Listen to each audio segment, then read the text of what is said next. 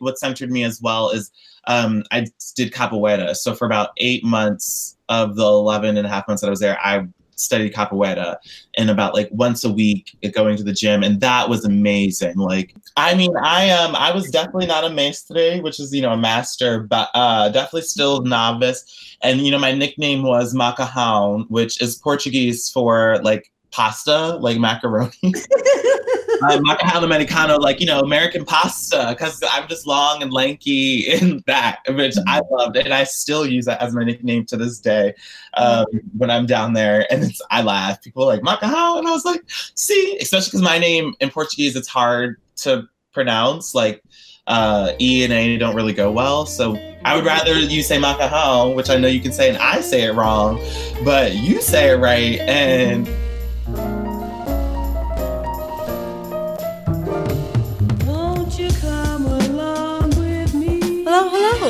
Welcome to Young Gifted and Abroad, perspectives on studying abroad from past and present students of color. My name is Danielle, and I'm so excited to be able to talk to you today because today I have my friend Sean as the guest. Today's also exciting because it's the beginning of our temporary return to weekly episodes. so from now until the week of Juneteenth, uh, there will be an episode of Young Gifted and Abroad out every week. And then the week of Juneteenth, June 19th, for those who aren't aware, uh, that week we'll see the um, celebratory first anniversary episode of Young Gifted and Abroad. Um, so lots of good things to look forward to in the coming weeks. Uh, but for now, let's focus on today. Today is about Sean. Uh, Sean was a few years ahead of me in our department in college and he started traveling internationally at 16. Um, he spent his junior year of high school, his entire junior year, in Brazil, um, thanks to his local Rotary Club and the foreign exchange program they were facilitating at the time. And uh, that that time in Brazil was the beginning of a lot of things for Sean. Uh, not just traveling to Brazil multiple times since then, uh, but also um, venturing to other places like South Africa, where he did an internship in Cape Town during his, um, well, while in college. And then also uh, being able to travel to Europe a lot for work. Um, in a recent position he had, he got to go to Europe a lot because he was working with interfaith engagement uh, with climate change. Um, and in fact, he got to spend a couple weeks in Paris um, working around a really big and important climate conference that happened a few years ago. Uh, so we talked about all of those journeys of his, but also talked about other causes that are really important to Sean, like the LGBTQ community, uh, what it's like to be black or brown traveling abroad, um, and also the importance of stories and storytelling. Um, that's a really big passion of Sean's, and in fact, uh, he started a few months ago, he started his own business, Watkins Agency of Joy. Um, it's his consulting business, so he does um, social media, PR, public speaking, that kind of work. Uh, just trying to empower people to to share their own stories and also uh, to help representation be more accurate and more um, substantive across the board for especially for marginalized people. So um, that's what he's up to now, trying to spread positivity and use his talents in the best way he knows how. And um, yeah, there are a lot of really good things in this episode. Uh, I really enjoyed our conversation, and Sean has a lot to say. so I hope you enjoy hearing it. So without further ado, sit back, relax, and enjoy my interview with my friend, Sean Watkins.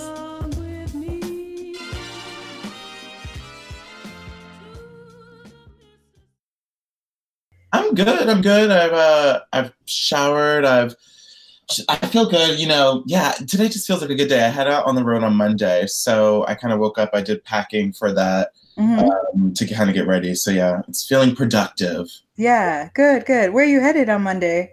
Uh, so Monday, I'm going a couple places. I go I go to California, out in California, for a workshop that I'm going to be uh, facilitating, a two day workshop around storytelling for Patagonia. Mm-hmm. Like they have some ambassadors out there. Oh, cool. Um, so I'm doing that, and then I come back late Thursday, and then on Friday I head to DC for to speak at a um, an LGBTQ summit that I'm going to be a speaker at. So. Oh, it's exciting! It is. It is. It is exciting. Yeah. That's some good stuff coming up for you. That's that's yeah. so good. Yeah. Nice. Um. So why don't we start with you introducing yourself, if you don't mind? Anything yeah. you want people to know about you right off the bat? Dope. Hi, I'm Shawnee Watkins. I am a storyteller, a lover of joy, um, a kid at heart, uh, and I'm also the founder and owner of a consulting agency called Watkins Agency of Joy, uh, where I work to help get stories told, good stories on the ground of people doing good work with a lot of different movement strategists and partners around the world. Um, and on the other side, I happen to be a public speaker. And so I travel the country uh, talking to folks, sharing my story, um, and kind of the fun things about that. Yeah. Awesome. And congratulations again on the recent launch of Watkins Agency of Joy. I think I really do love that name, Agency of Joy. It's like joy just seems like such something that's so heartfelt, mm, you know? Yeah. And maybe some people would think that's like too mushy or whatever, but it just seems like I don't know, it adds like humanity to what you're trying to do. And I think that's really that's really unique and clever. Thank you. Thank you. I mean, that's that. That is thank you, thank you. I just can't say that enough. Um, but yeah, I mean, that's that was you know really the point. Um, I've as like I've been reflecting on my career over these last like 10 years or so. And joy has kind of been always that thing that has like stood out for me, whether mm-hmm. it helped me get through or particularly, you know, what others really always kind of talk about myself and my peers and whatnot. And so, yeah, Agency of Joy, it came to me out of the most and I would say California woo woo way, but I was, you know, living my best life, getting acupuncture. Uh, and I was laying down on the acupuncture table and then just kind of came to me. So yeah, I'm, I'm really happy that, thank you. Yeah, again. Yeah, my pleasure. My pleasure. Um, so, so I, I normally try and go in like chronological order when talking about people's like travel or study abroad experiences. And yeah. I know I mentioned Brazil in our yeah. emails. And I think also maybe a few years ago, if my memory serves me correctly, you like went to Paris for like some sort of conference or something. Yeah. Um, yeah. But you also said that you've lived and worked in a lot of places since you were 16 or so. Yeah. So uh, where would you like to start? Since you, since you have so many experiences, you obviously know what you've done better than I do. Where would you like to start? Um, you know, we could totally start at the beginning. Yeah, the beginning is, and it's sets at 16, and that's with Brazil. And okay. um, yeah, and it's I'm totally happy to kind of jump around, but yeah, for the most for for not even for the most part, but the origin story definitely comes from from there. So we could definitely start there.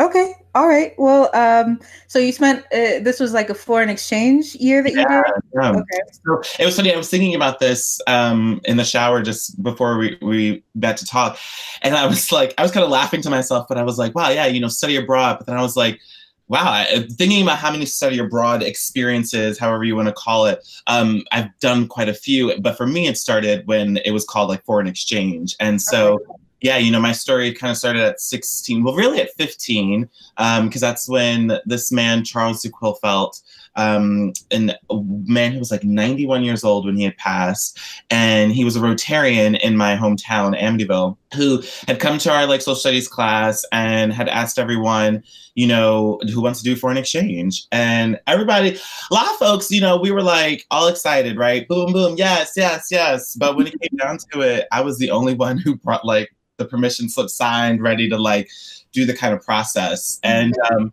it was kind of like, yeah, my life just went on a whole kind of trajectory there. And I eventually, at first, I was supposed to actually go to Japan. So I had like went through the whole application process, which was like a weekend long um, retreat and where they like get to know you. And uh, yeah, they placed me in Japan and then it got switched to Brazil. Um, for whatever reason and that was kind of history there. And then i was in brazil for a year 11 and a half months but yeah a year um, for my whole junior year of high school. So so this was a, a rotary program targeted yeah, to rotary foreign, students? Yeah rotary foreign exchange which you know unbeknownst to me when mr de came to our class but they Rotary had been doing foreign exchange around the world and even in my community since the Cold War. Well, it, at 20 years at that point, so two, that was what 2005, 20 years. Mm-hmm. But yeah, the Rotary ex- foreign exchange program was really birthed kind of out of the Cold War as a way of kind of to better relations around the world, but like through youth, through the youth. So. Mm-hmm it was all this history that I had no idea. Like, you know, my town, Amityville, we are, it was mostly predominantly people of color. You know, we, my friends were the ones where we joked and we were smart as hell. We also, you know, we come from, you know, systemical, uh, systemical hardships where, you know, family contribution is, you know, very little in terms of money and stuff. So it wasn't something that I thought was even possible. But they were like, yeah, no, we've done this every year. You know, you should do this. And I was like, okay. And then I eventually I got some, it went all on scholarships through a bunch of different rot- Rotary clubs around Long Island and New York and the kind of Northeast districts. Yeah. That's amazing. Had you had the desire to uh, visit a different country before that time? Oh yeah, the world was always. It, I I've always I've had time now, especially too, to really think about moments where I was thinking about the world. And I thought about it early. There was once we were in like I say we I was I'm an identical twin. Shout out to my brother Michael. Oh yeah, yeah, um, yeah. And so once we went, we did we, we were at we were, it was a Six Flags Great Adventure trip. I don't remember why. I think maybe it was at school or something. But I remember there was a woman there from Sweden. And she was like tall. She was so like Scandinavian. I mean, like she was like six foot something because we were on like a children's ride and they were like, she couldn't fit because she was tall. I remember that. Mm-hmm. But I also remember it was the first time I learned about a visa because she was talking about this visa.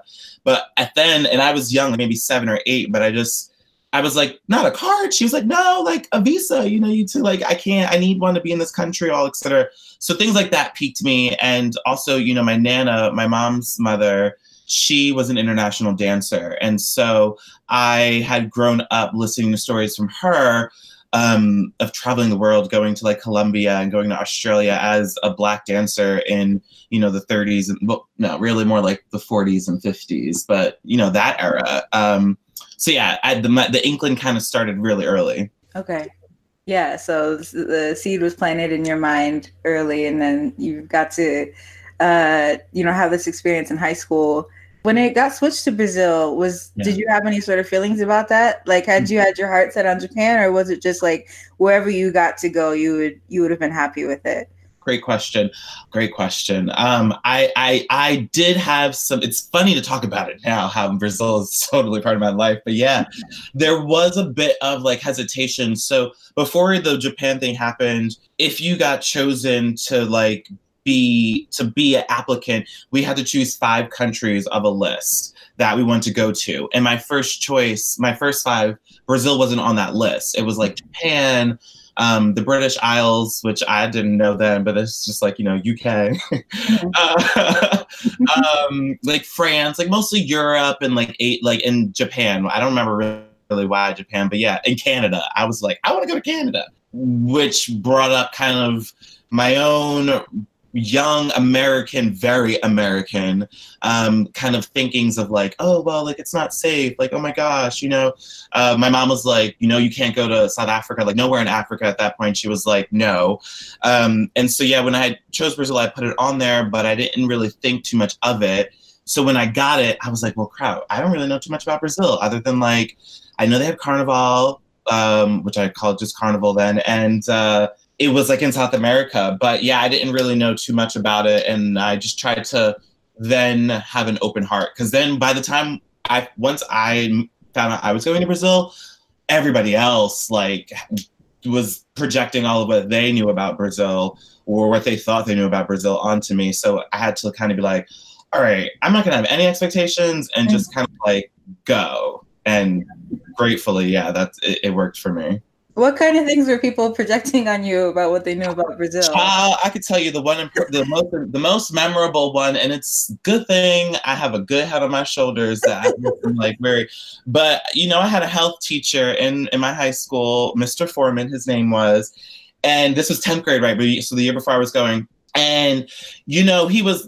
Let me paint the picture. Like I said, this is a high school okay. of black and brown folks, right? And this health teacher, Mr. Foreman he was a white man, older white man who had been working in the school district for like 20 some years. He's one of those that like he came in, did his job, left. But like, you know, who knows how he really felt about some of the students that he was with. So oh. I uh-huh. think to say that when he found out I was going to Brazil, he literally so embarrassing, especially because I was not I was not out as gay, but I was very much like had no interest in women. Mm-hmm. And it was like when you get down to Brazil, this this sex lesson, Sean, this is for you. You better pay attention. You better listen. Like you know they have everything down there, and it was just like so ignorant and so.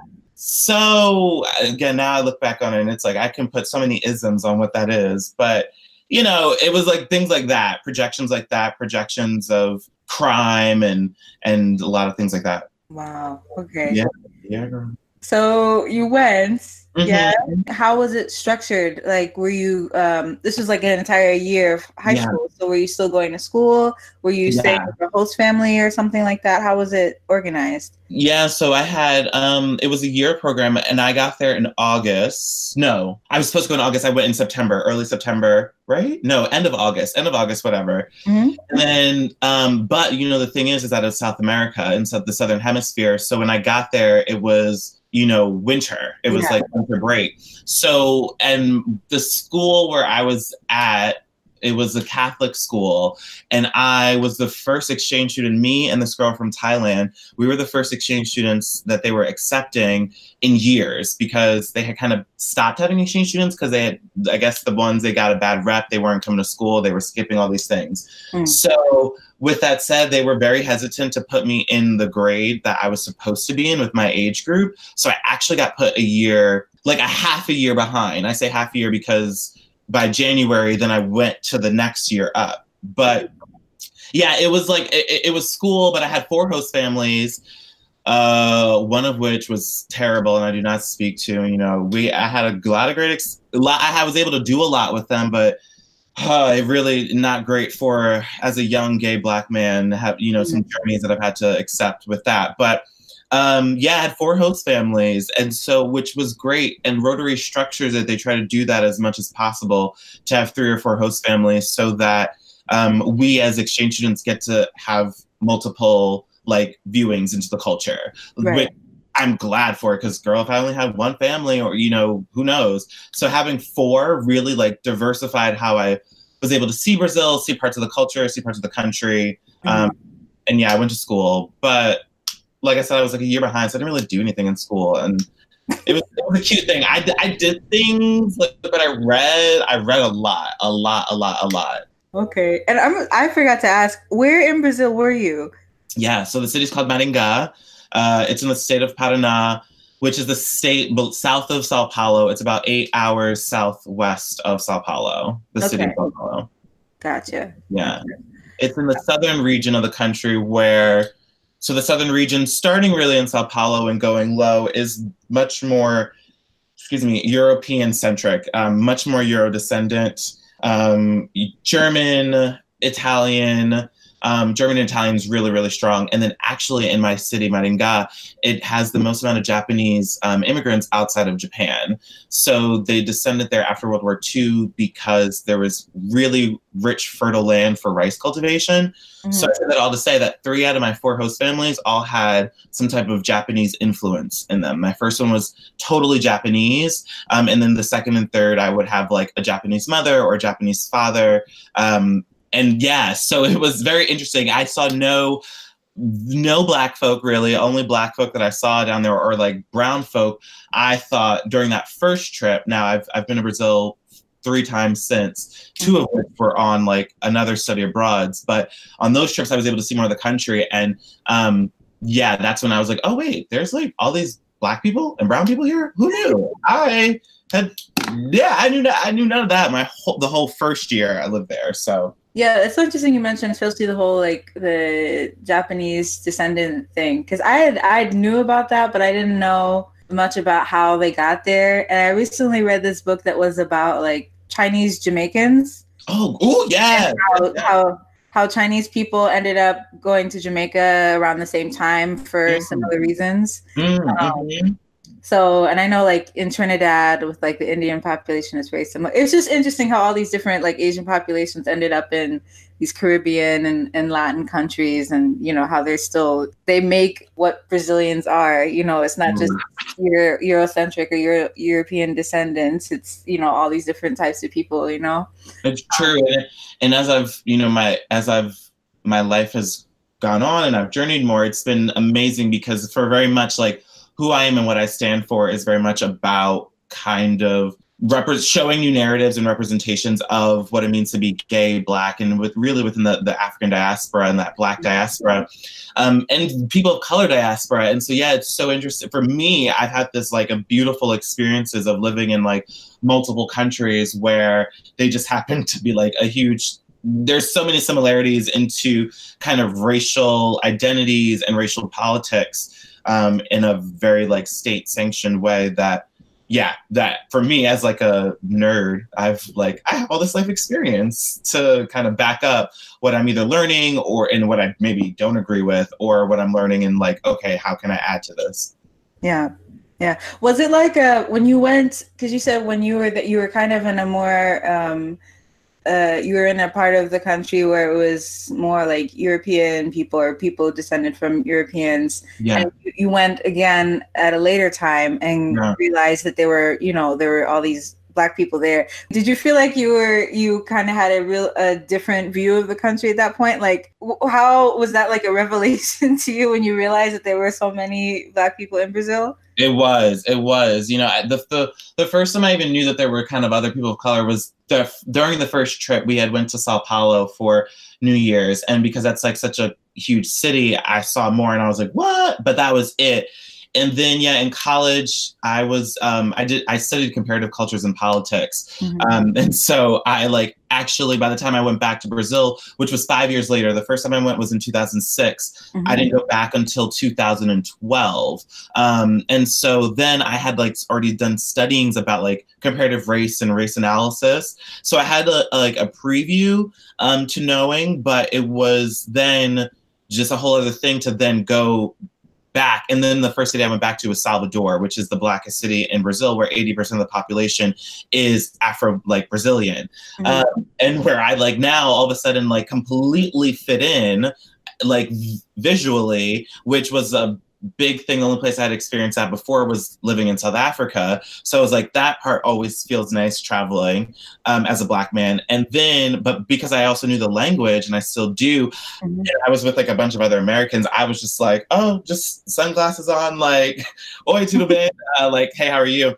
So that was nice. And then when I went back to my city, though, that's when I was like, oh, like for so, then it was like now I'm like 22. Now I'm realizing, oh, half of y'all are really, ooh, y'all are really racist. Because it, it's actually, I can like joke about it, but it's like, it's not cute. It's very disrespectful. Mm-hmm. Like how, um, how many stares, like, expect, like I always know getting on that plane from Sao Paulo to Maringá, it's like, okay, girls, I'm back. You know what y'all, you know, I'm just gonna be me. But you know, because of it's such based on class, so you know, I people aren't expecting it, and it is very much a thing. But um, I'm really grateful because my fourth family, my family that really means so much to me today. Um, they, my mom in particular, she has been like fighting for for rights and for the rights of others in my very small little city. So as much as like the the kind of city when I can go out there nowadays, I'm like, oh, I can't go back for long because it's very small town. Like, I'll be trying it. Like,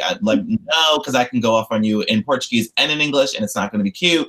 Um, and so then it's like, you know, but when I'm with my host mom, my host sisters, my family, it's it's it is it is a safe space. It's secure. It is you know it's not only just like a perception, but it's actively affirming me for who I am as a black man, as a gay black man, and like and kind of like re- letting me know that like the society that you're experiencing and even when you weren't experiencing it when you didn't realize it we were and you know that like we ain't gonna have that so that's always been a really nice kind of clutch to have down there because yeah. yeah.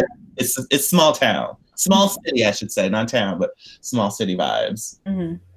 And uh, as you mentioned I, I think it's a really a really it was a really good idea to have you all um, go between host families so yeah. you got like different a different perspective with each one um since you had that experience and you had these four different families yeah. and you mentioned one of them was was not good for you at all and another one was actually like your favorite or you felt really like supported there what to you made a, a homestay experience more successful or more enjoyable than another like what what uh, were the the positive points for you uh, regarding your different homestay experiences that's such a great question. I would say two things really kind of come to mind. The first one is like just genuine, genuinely being able to see me as me, like mm-hmm. being able to just that, um, which was difficult, especially for when I think about my first family, who they were great people, but I know that it was a shock for them to be expecting an American to be coming to be living with them, but this American is black. Like that's an ex- that's something that I had to deal with quite a lot. Um, and you know, now I've been traveling for like 12 years, so I'm so used to it. But there at 16, it was um it was funny because like I said, you know, that family was Japanese, so like the grandmother um would even when she first met me, she was just like we were like starkly different in height and she was just kind of like looking up at me like huh like wow. Um, so, you know, just being able to see me as me, not necessarily like see me as like this other who they weren't expecting. And then the second bit I would really say is being able to, as a family, right because you're bringing in a stranger into your home and then when you're doing that you do welcome a stranger into your family drama because we all got it right, right, right. Um, but i think particularly with after living with four families it's being able to separate your family drama from the stranger who is still in your house and kind of be not like literally not throw your drama out on them like on the, yeah. on the on the on the exchange student so you know and i'm trying not to go deep into the whole story but you know with the, the family that didn't work out so deeply well one of the main reasons why was because there was so much baggage so much so many hidden skeletons that they were trying to hide mm-hmm. um, with someone like me who has always lived my uh, life completely out loud. So it, it, was very, it was, it was hard. It was, it was hard. Yeah, that that makes perfect sense. You know, the, both of those things are really important to, totally. to keep in mind, especially when you're like, like you said, in, uh, inviting a, a, stranger or welcoming a stranger into your home. You know. Mm-hmm. Um, so you were going i know you said you didn't really do much in school but like when you were so you were in class obviously yeah during that time uh what what other things did you do like outside of class what did you do for for leisure for fun i know you mentioned visiting sao paulo but like you know what other things did you do with your time besides going to class and like yeah. interacting with your host family so class was short too because shout out South America. Class was, you know, it was like, you know, 7 30, 8 a.m. to noon. Like that was it. And you you out for it. Like you out, go home for lunch. Everybody has to have lunch. You always have lunch at home. It is still probably to this day my favorite entire meal that I will just I can't get here in America, but lunch. I'm also I missed it. Uh, so, you know, go home from lunch from school for lunch and then so in, I, I hung out. My life was really much like I hung out with a lot of exchange students, which so these days of whatever I could like have some regrets over it, whatnot. But I was my life kind of did center around a lot of the other exchange students in my city, mm-hmm. and I had ours was the bigger city in the district, um, which is kind of funny to say, but it was. And so you know, we I had like my closest friend was from Germany, uh, another close friend was from Austria, and like South Africa. I had a really good friend, Kat, like during those that first half of there, who she was a black girl, so we kind of bonded as like, oh, two black folk over here.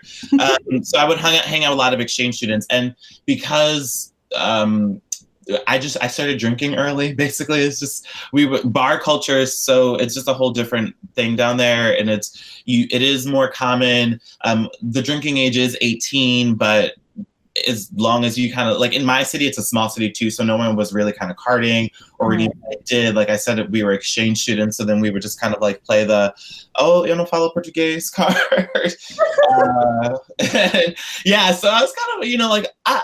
I I had fun, and then what really gave what centered me as well is um, I did capoeira. So for about eight months of the 11 and a half months that I was there, I studied capoeira and about like once a week going to the gym and that was amazing like yeah. um, such an amazing experience. You must have been so strong if you were doing capoeira.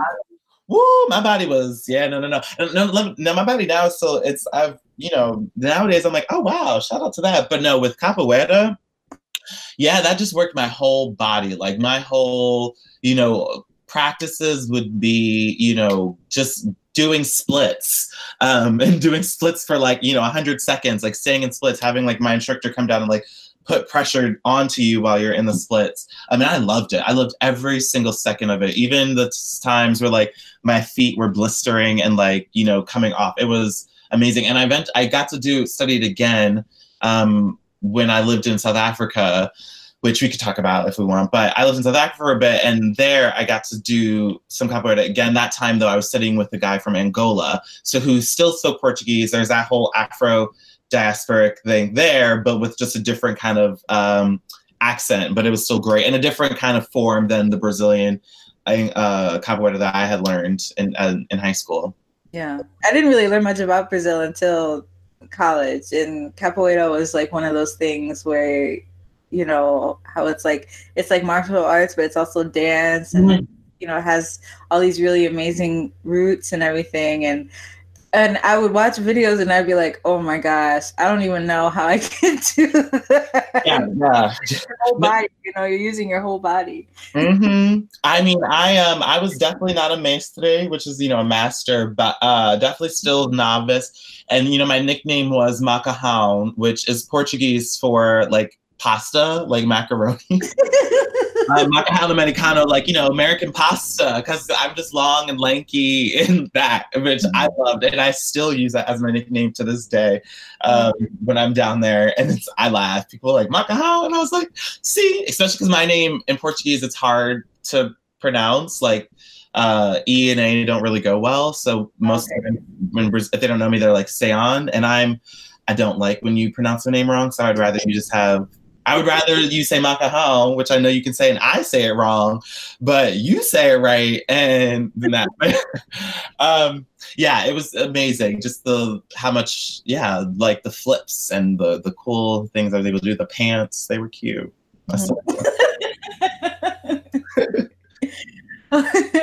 okay, so that was your first time in Brazil. Yeah, in high school. Uh, you came back. I'm assuming that spoke oh goodness, stoke the desire in you to want to like keep yeah. traveling, keep visiting new places. Totally. Uh, and you went to MSU, and you you went to Brazil and South Africa during that time. Yeah. So, So yeah, I came back from Brazil. My life was totally changed. I couldn't stop talking about Brazil, Brazil, Brazil, Brazil. Uh, my first entry into like loving story, but just not refining it yet. Um, and yeah, and then I went to Michigan State for college. But before I even went, I and I think yeah, it pu- pushed me to accept. They had I won a foreign exchange, a study abroad. Yeah, because now I went from foreign exchange to study abroad. I won a study abroad scholarship before I even like accepted my offer to come there, and it was like a five thousand dollars scholarship. And I was like, what? Because I had already wanted to go back. I had, I was like looking at going to colleges in Europe, but like my mom was like, I just got you back. I don't want you to go that far. So I was like, mm-hmm. all right, I'll go like somewhere else. But when so then they were like, you can like study abroad and we'll pay you. Like we'll give you money to do it. I was like all right cool. So i accepted the offer knowing that at some point at michigan state i was going to go. And then yeah my junior year of college i went to south africa for the fall semester um, for the program. It was internships in south africa which just came at a perfect time in my life because sophomore year I was like disenrolled from MSU like two or three times because of money, out of state student, all these oh, things, and I like I was living on campus and I had to like I got kicked off campus because of all these things, and so that scholarship came where I was like, I can't pay for school, but I can actually keep. I get. I know I could do another semester because I got this money that will pay for me to go to South Africa, um, which I had already knew because I love the world. I was like, I know that the exchange rate is one to ten rand over there, so I can make it. so there was kind of all that, but yeah, I was lucky. So then, 2010, I went to South Africa in Cape Town and I had what an incredible lifetime experience because I was interning for the first um, organization, men's public health organization, to devote solely to men who have sex with men um, on the African continent, the first on the African continent. And so it was such an amazing experience. I was a research and like kind of community outreach intern. Um, and I'm like working, you know, 35 hours a week, um, basically like a whole day. And the profit was, oh, I'm living in South Africa. So it was an amazing. So yeah, I was 20 and that was my first like m- my career started there. Um, so it was like a study abroad, but I wasn't in school. I was working. So for me, it was like hitting like so many. Mm, I want to be. I recently was like, you know, bird with a stone. Okay, I hear you, Peter. Whatever. But I was hitting a lot of things with one arrow. You know. right. Right. and pardon me if this is like too uh, personal, but were you out by that time? Yeah i'm please i'm personal. Um yeah i was totally out by then. I came out um as gay my freshman year of college. Okay. um and then by sophomore year i was an active uh, queer student leader. So i was like on the e-boards of like several different um, e-boards. I had re I had brought back an organ like a one of the student groups on campus at Michigan State that was like kind of dormant for a while. So I was like actively ready to be like gay for pay. Like I was like that's what we kind of joked about it in the student leadership circles. But yeah, I was out. So it was this me like this gay kid. I'll never forget the first day I got there. That my boss who ah rest in peace i recently saw that he had passed away a couple years ago mm. um Glenn de Swardt he had um he had brought me into his office and he was like you know so we were like after kind of the work stuff he was like all right and now take a lot of condoms you know like i know you like it was just a very like queer safe sex positive like great environment and atmosphere mm-hmm. that um, really became a home for me because I, I lived there for three and a half months do you feel like that was the case in the society at large, or do you feel like it was just as conservative as it can be here? Like, did you feel like you were more accepted as you were in South Africa versus like being like back here in the States? Oh, another just fabulous, great question. Um, I, I I would say it was kind of like it's it's uncomparable to be completely honest. The number one thing reason because at the end of the day, South Africa is a country in Africa on the African continent that Black folk thrive in. Like it is our country, yeah. as much as history has deemed it to try to be otherwise. So there was always much more of a sense of belonging in the sense of greater society that I felt there. Um, I would say, but what I could tell from society is that yeah, it definitely it's it is it's points, but there's so many things to be learned because at that point, South Africa had already.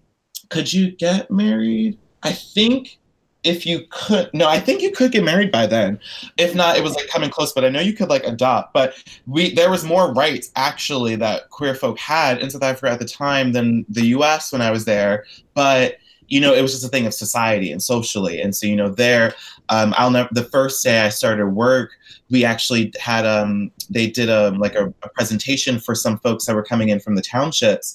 And it was kind of around the stigma of homosexuality in south africa. It was and i was like girl this is like a great the best 101 for me to start my work. Because um they just it was like cultural tidbits that i had learned about um, why it, the perceivedness of homosexuality is still very much demonized in a in a traditional sense, a traditional African sense. Mm-hmm. Very much, you know, gender, you know, it has a lot much more to do with gender, you know, even though we're very much like, you know, misogynistic country and society, there's a little bit more traditional values over there that makes gender roles even worse. So what I actually found one of the most shocking and now very unsurprising, but the crimes that happened towards homosexuality in South Africa at that time was much more towards lesbian women, particularly women who I who portray more masculine than it is for men. So, you know, it was just that that like I said, you can't I can't really compare it because it's just so starkly different in terms of how the society is set up. But um there are it's there are it's like learning bits that I've been able to take from from living there. Yeah. And it was great too because I mean I was like, you know, I was working right in the the the gay neighborhood of Cape Town, like which you know arguably is as any most gay quote unquote gay neighborhoods in any city is like predominantly white folk because of structure, society, and class. But that's neither here nor there. I was still in the neighborhood, so every day, you know, it was cute to like you know just like walk in and like you know just be just gay as hell, like and just be as queer and gay as I wanted to, and like to work and have a job and to like see it being represented around me that I could like live and thrive and have a career, um, like helping people, like making change, working a nonprofit, working as a queer out person, um, well, and like still too, because one of the most important things I learned while working over there was I, I my career started out as like much of like my education with Brazil outside of the country. So I was I saw that like you could work hard and also very be very like specific about taking your break time because those are important and it's important to have like holidays. Um, right. yeah, it was like it was a great great juxtaposition. Yeah. And you said you were there for three and a half months. So was this during a summer? It was fall semester in the North America, um, and so it was spring, early summer down there. And uh, uh, yeah, and it was right after the World Cup. Like this was like literally the World Cup ended in August, and I was there like I flew down like two weeks later, and I was bummed. Like oh, I missed World Cup, but they actually had this like cool exhibition game against the U.S. and uh, South Africa. It was like a football match, like soccer game, but they like shut down the city the way they did for the World Cup. So it was like amazing. So that was like really cool and special. Especially because like soccer has always been my sport. Like if I ever had to choose a sport, like playing one, it was always soccer. So that was really cool. Um, but yeah, three and a half months. And then I was in Cape Town for that three months, I would say like three months. And then the last week and a half, two weeks, I traveled. I went up to Johannesburg um, because, like I said, since I lived in Brazil, I had all these exchange student friends from around the world. Some who I really became close with were from South Africa. So um, I just hit up the homies and kind of stayed with them and their families for a couple of weeks community out, outreach for the nonprofit that you were working at. Yeah. What types of things were you doing as part of? Yeah. So, um, the my day to day, my day to day was more of the research. So I was working on this amazing project called the Men Who Have Sex with Men Ecosystem Project that was being done by um, a British man, a queer a queer person of color from the UK, Andy. He was from Oxford. Yeah, he was from Oxford, and he was work, doing on this this study mm-hmm.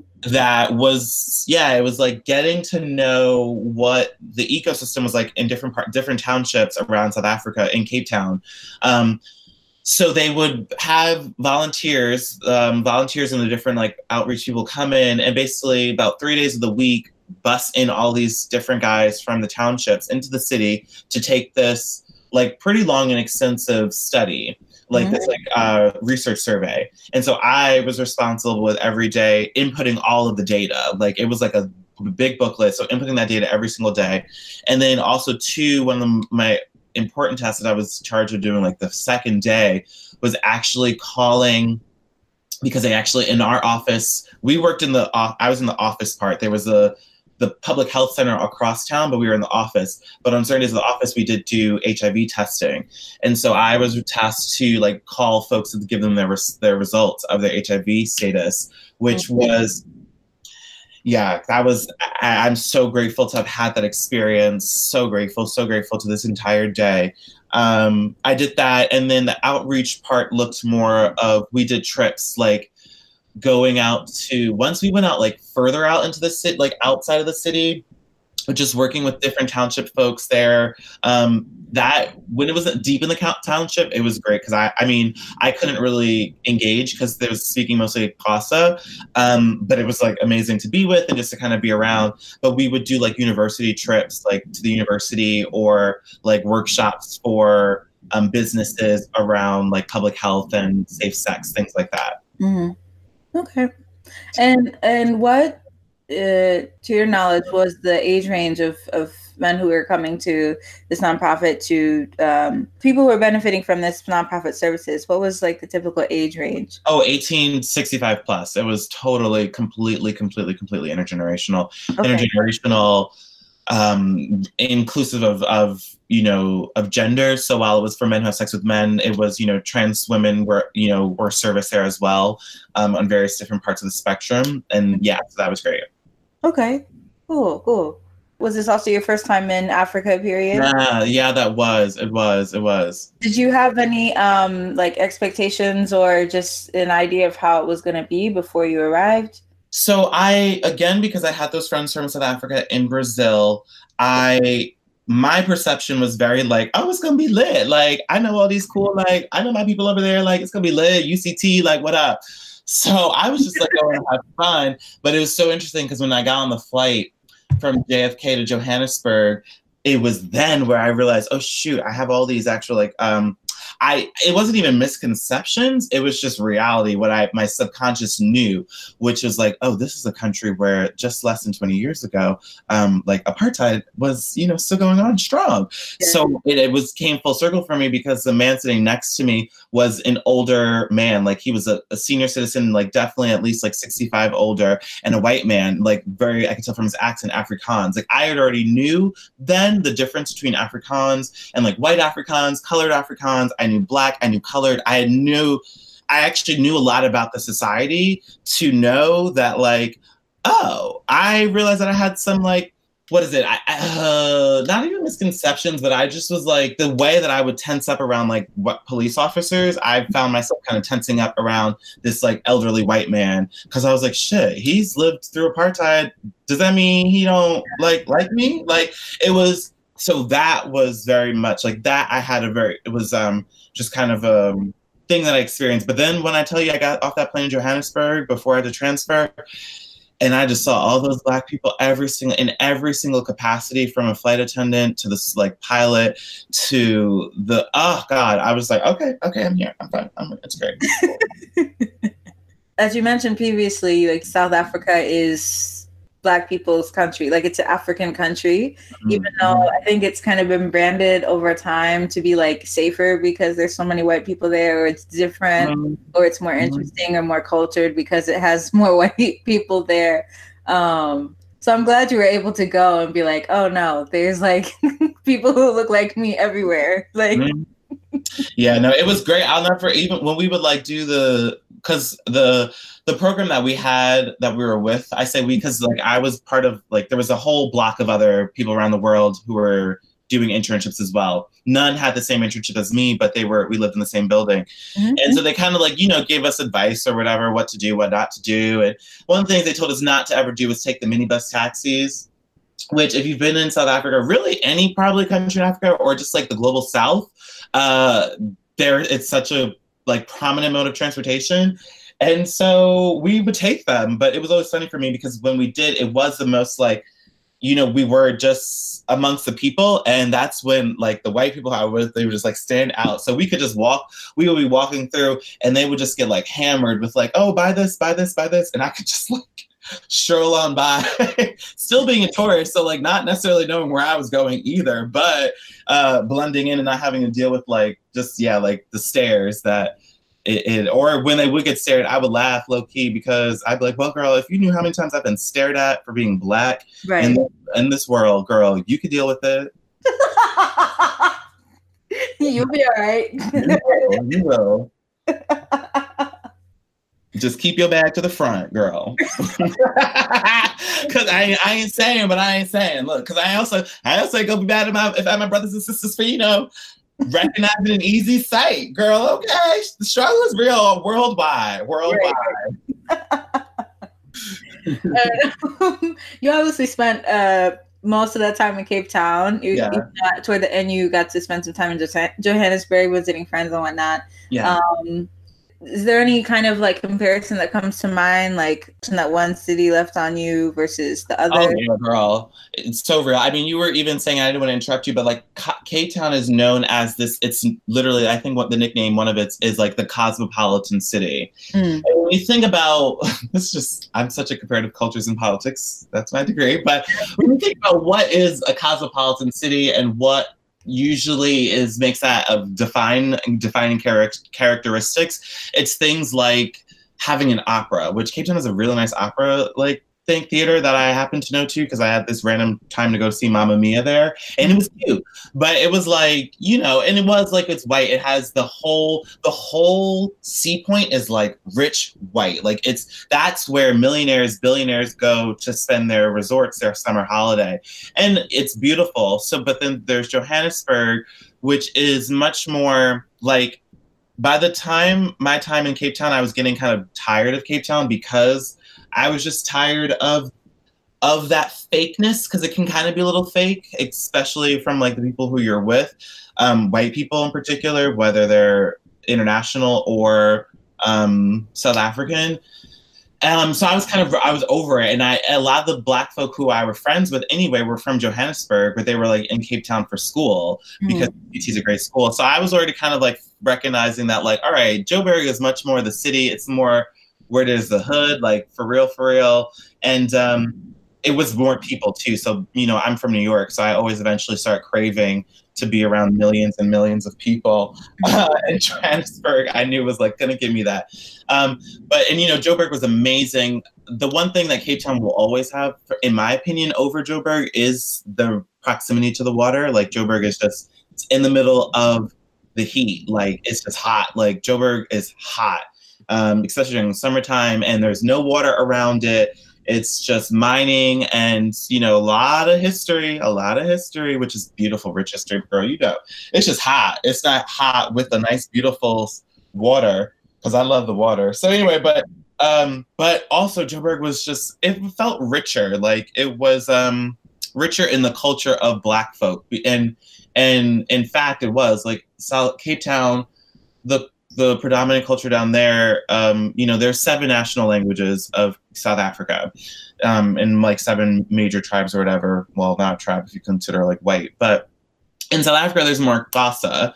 Mm-hmm. Um, in Joburg, it's more Zulu, and so I mean, I don't know that I can't see either, but obviously I learned enough to just recognize some like cultural differences and like hearing just the way like Joburg people talk about like Cape Town or like the East, the Bush, and uh, yeah, and I got to do. I got to go to a wedding in Soweto. A friend of mine's cousin was getting married, so I had that whole very very rich rich cultural experience um, of like seeing some black folk get married in celebration in Soweto. Yeah. It's like such rich historic place where like you know yeah Nelson Mandela was like uh, you know yeah Nelson has a huge inspiration on my life so to like go to his house and that that Joburg was very much uh I felt even deep more deeply connected to uh like those black roots that we have to sometimes struggle to find over here in the US yeah yeah, that's so nice. I'm sorry, did you just do like the click? I forgot what that the if I did, you know, shout out. Thank, yeah, I mean, I don't know. Maybe I, I, neither of us speak Xhosa like you know fluently, so I don't know. Maybe I did, maybe I didn't, but I did learn it. I had what else is I had a, a I had a Xhosa cheat sheet in my in my cubicle at work because a lot of the you know folks in township did speak sometimes only Xhosa or just you know the languages girl, it was so hard. It was it was just different. And I speak a lot of languages, but I I it, I struggled, and I was so embarrassed because the only phrase that I could actually remember was like, oh God, it was called the police, which is just like I like white Americans out here. I, I want to know something else, but for whatever reason, that was the only phrase, and I still remember, but I, that I could remember. Um, yeah, so I, I and I learned that there's a front click, a back click, and uh, yeah, it's all about the difference in how you actually click.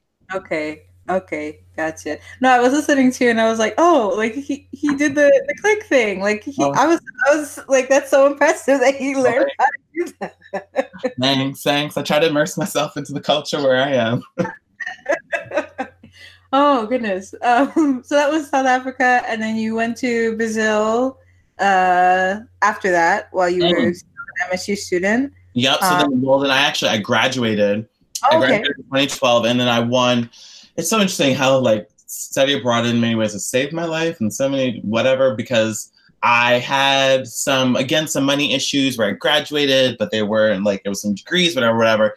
And I found out about this um, grant that was like being built for the first time for four American students and eight Brazilian students to do this like globalization project where we would live in Salvador, uh, in Bahia for a month, and then live in the Amazon in the city called Belém for a month. Uh, and then the we would all come back, and then the Brazilians would come back to the U.S. and do a semester in the U.S. So okay. it was supposed to be this like kind of like total, and it was like sponsored by like the American government, Brazilian governments. All of it was like a really on paper, in theory, a really amazing project. Um, unfortunately, there were just like realities that were out of control. That when we got there, like there was a strike going on for all Brazilian universities. So for the mm-hmm. two months that I went back there, um, in the Salvador, we were able to do some studying, but it was really hard up in the Amazon for rightful reasons. You know, I was I was a lover. By then, my senior thesis was on like protests. Like I studied social protests and the way television televised it. So mm-hmm. I was like, okay, I only study, but like let's learn about this this this this uh this strike. Why are they have why are they doing it? What's going on? Um and yeah, that was cool for two months and that was 2012. Okay. So you had like graduated already, but you still went in like a student capacity? Student, yeah, which was yeah. So I was like, it was weird because everyone else was like very much still a student, and I had this like I was half in, half out.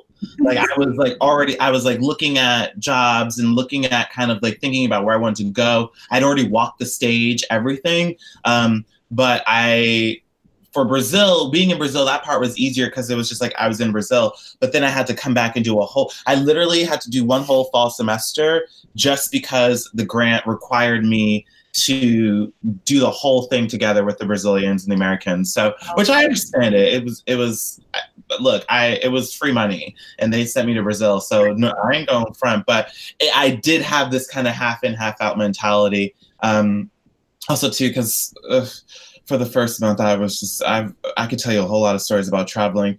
Oh, girl, there's a whole thing for everyone listening. Don't be that dumb, ignorant American uh, or just Westerner abroad. Like, and when I mean that, I mean even if you're going to a McDonald's, learn how to order in the language that you're going to be in, or do something. Like, don't just expect people to learn how expect people to speak english to you or expect you to just give you your own way because you're white and you you have american dollars. Like put in some work girl. Put in some work.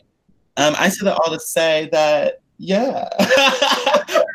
I was traveling with some not so bright individuals i would say. And it was just very rude and ignorant and um and microaggressive and like racist, like low key racist, but like oh, how am I racist? Just because I have like this this mentality about you that is unspoken, but is clearly jading my vision of you.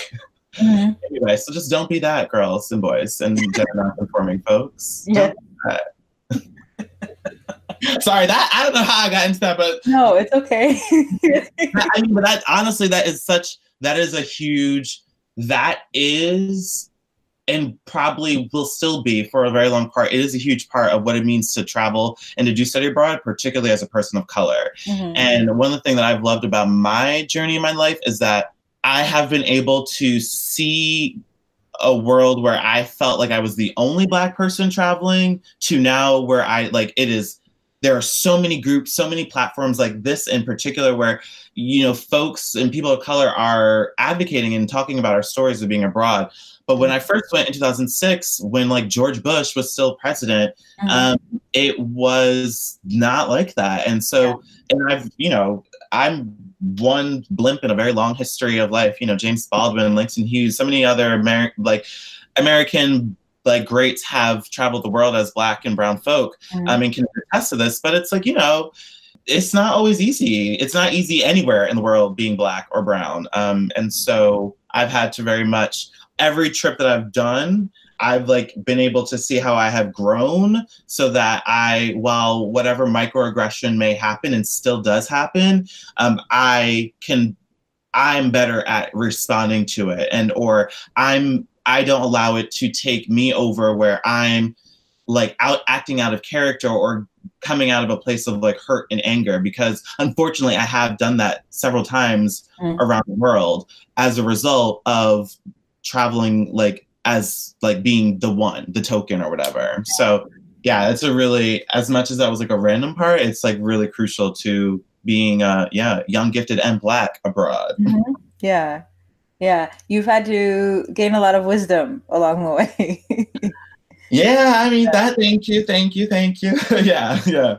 Yeah. Um, just so I'm, I'm understanding a little bit more about the the program, like the second time you went to Brazil. So you this was like a like you said a globalization project mm-hmm. with, and so there were a bunch of american students mm-hmm. from like various universities in the states so no actually so the way that it, and this is this is a very stark dis- distinction because so we the american students were only from michigan state university oh okay, okay.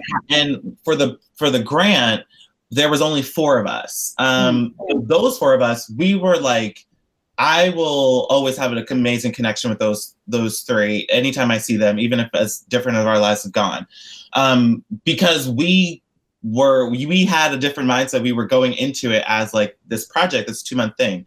But what happened was for the first month of the program, they put us together with another study abroad from Michigan State that was like also in Salvador. And so that group was much more, in my opinion, much more of like, let's just spend money to do a study abroad and like travel and like go to this country, mm. um, whatever, whatever. Again, that's my opinion. May others may have their own opinions from the same situation, but it meant that the four of us, even though we we were like living in a different spot like everything. We our money was came from like we got money we got money to be there. They had to pay to be there. Um and so it was different but we were together. So yeah and then that second month then it was just us four with the brazilians. Okay gotcha.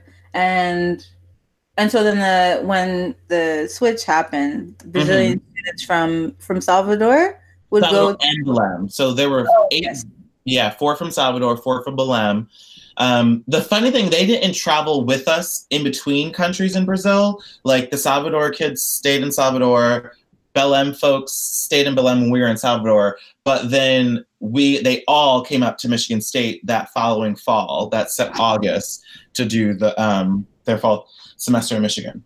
Gotcha. And that was same semester you had to do in order to like complete the program. That yeah, was I was literally taking one credit, that one, one two credit class. Yeah. Yeah. Okay.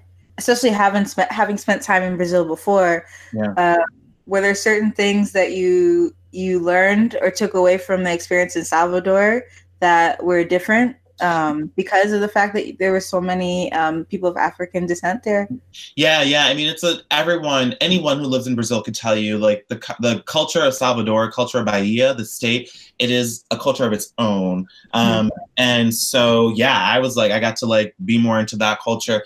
There's a whole different accent when they speak Portuguese. Um, we got to experience a candomblé experience, which is candomblé is the um, the like Afro-diasporic religion that has like roots connected with um in like Spanish it's like brujeria and you know all these like indigenous indigenous roots and black indigenous roots uh, religions. We got to experience that. I met some i met some really awesome i met this guy randomly. We were at a um an independence like day parade in south in pelourinho which pelourinho is the historic center historic center for many reasons. One of it's a pop culture reason, but I live on pop culture first. But you know, Michael Jackson did record the video for "They Don't Really Care About Us" in this plaza, and yes. And so there's that. But also this was the place salvador was the place where they brought all the slaves the first slaves to come to brazil. Every slave went through salvador. So in pelourinho this place where michael jackson filmed his video was also the place where the slave trade was there. There used to be the slave post like the whipping post the killing post so oh, yeah yeah. So really uh that you know was that was an experience. And then you know salvador i love salvador but it's a it, I remember just being like, oh, it's a hectic city. But that's because too we like lived more in the. I mean, we had a great setup, but it was like the tourist area. And then, you know, like I said, the people I was with made it really kind of miserable for me, like really miserable. So I kind of left Salvador mm. ready to go because I like was ready to fight. Like I was ready to. Oh. Like, I ain't even front. Like I, le- yeah, I was. Yeah, the Amityville came out that day, but.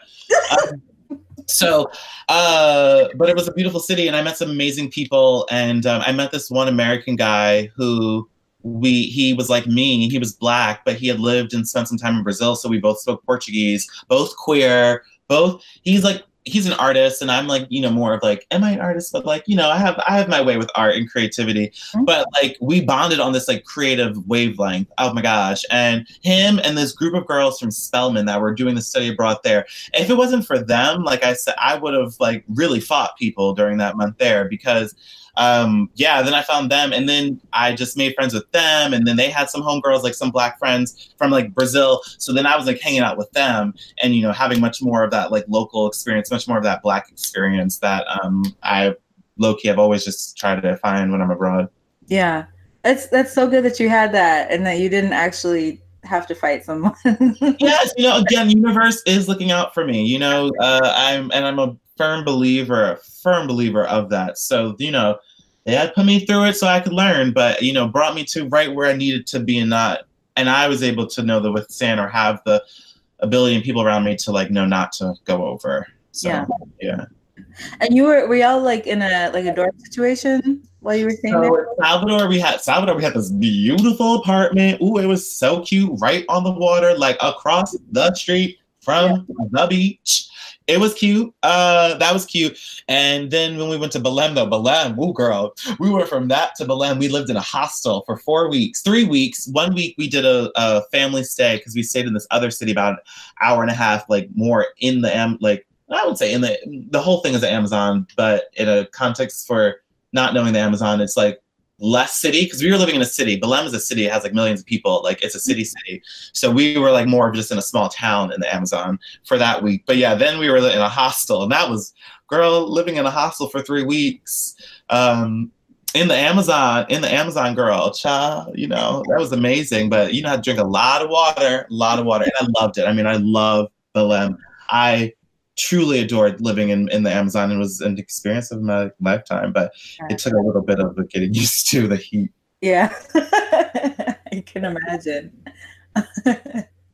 um, so that was your second time in Brazil. And then after that, what came after that? After that, I graduated, I came back, and then I was like, all right, you know what? I, from the age I was 16 to the age I was 22, I was like traveling and outside the country at least once every year, every other year. Mm-hmm. And um, I was like, okay, you know what? All right, I can give America a little bit of a shot. You know, let me try to like work a bit, learn something about this workforce, whatever that I complained so much about be about it so that I can complain about it even more with life experience it. But you know what I mean. Sorry, sorry. I had a question that I kept forgetting to ask. Uh, in Brazil, in high school. Yeah. What about it? You were there for a whole year. Yes. Uh, just in case someone might be wondering, that didn't like when you came back. You were still able to graduate on time, right? Graduating from high school. I was, but I had to make it work. I had to double. I had to to go overtime in order to do so. So I had to. I was gone the year that everyone took their SATs. So when mm-hmm. I came back, I had to take the SATs and ACTs like basically in October, and it was like you this is like really your only shot. And then um because uh, in New York there were certain like New York things that I had to do, like certain tests that I had to take. Um, that either before I left, I had an English teacher who helped me. Oh my gosh, she helped me learn a whole basically like junior year level of English in a couple afternoons after school so that I could take this exam a half a year early with mm-hmm. like kids that were in my age. Um, again, you know, not just her. I can recognize that I'm a very smart individual and have been um, to have been able to do this. But yeah, I had to double up a lot, and I, I had to take like my senior year. I had no lunch period. Like some days I didn't even have lunch period because I had to take so many classes. Like in New York, you're required to have four years of gym. So even though I hated gym and even though I lived in Brazil, I had to take gym two, I had two periods of gym, um, like every day. I had to go to gym every single day basically in high school because of that requirement um, and just random things like that. While still senior year, I worked a part time job, 20, 25 hours, still played on the soccer team and the tennis team. Like, yeah, but I, I graduated on time and still in the top 15 in my class. Okay, look at you. so you had a little uh, extra work that you had to do when you came back, but you mm-hmm. were still able to graduate and everything. Okay. Mm-hmm. Uh, sorry to be like jumping around. I meant to ask that, and then I oh, kept forgetting. So, um, yeah. Did did you know going in that you might have to play catch up when you came back? Uh, a little bit. That's why the, I, I knew around the English particularly because that's why uh, I knew that's that's how it. I can't remember how who like recommended me. Maybe my guidance counselor, but they were like, "Sean, you're gonna need to. You're gonna be messed up with, with English if you don't." Um, if you don't do this early. And that teacher, she just liked me. I didn't even have her, but she liked me. So she really helped me out there.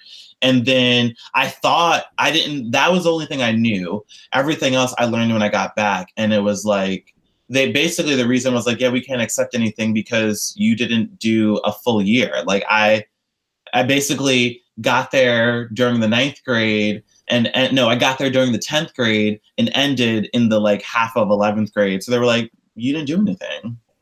yeah so then um after all of that then i i was i was like really committed to um working. So i kind of kind of had to start my career in the american sense and i stayed in michigan. I moved back to new york um, after like some a job and whatever. Then i found myself working for an organization that i was now leading. I was a social media director for this global campaign around climate change for people of all faiths around the world. So i got the job in December of 2014, and I learned then that by the second week of January, I was going to be going to Scotland for this like weekend long retreat of people of coworkers from Hong Kong, India, uh, England, the U.S. to come together to like talk about a year like a year long strategy to engage faith uh, faith engagement around climate change, leading up to the COP21 uh, climate change UN climate talks in Paris, which is most famously known for um, coming out of the Paris Agreement, which you know our current ass of a president, you know, like took us out of or whatever. But yeah, so then I was now traveling the world for work, which was like a whole new thing. So I was like, as in Scotland. Then later that year, I was working, going to London quite a bit because my main coworker was over there and then we did a um, we hosted an, a conference for 100 youth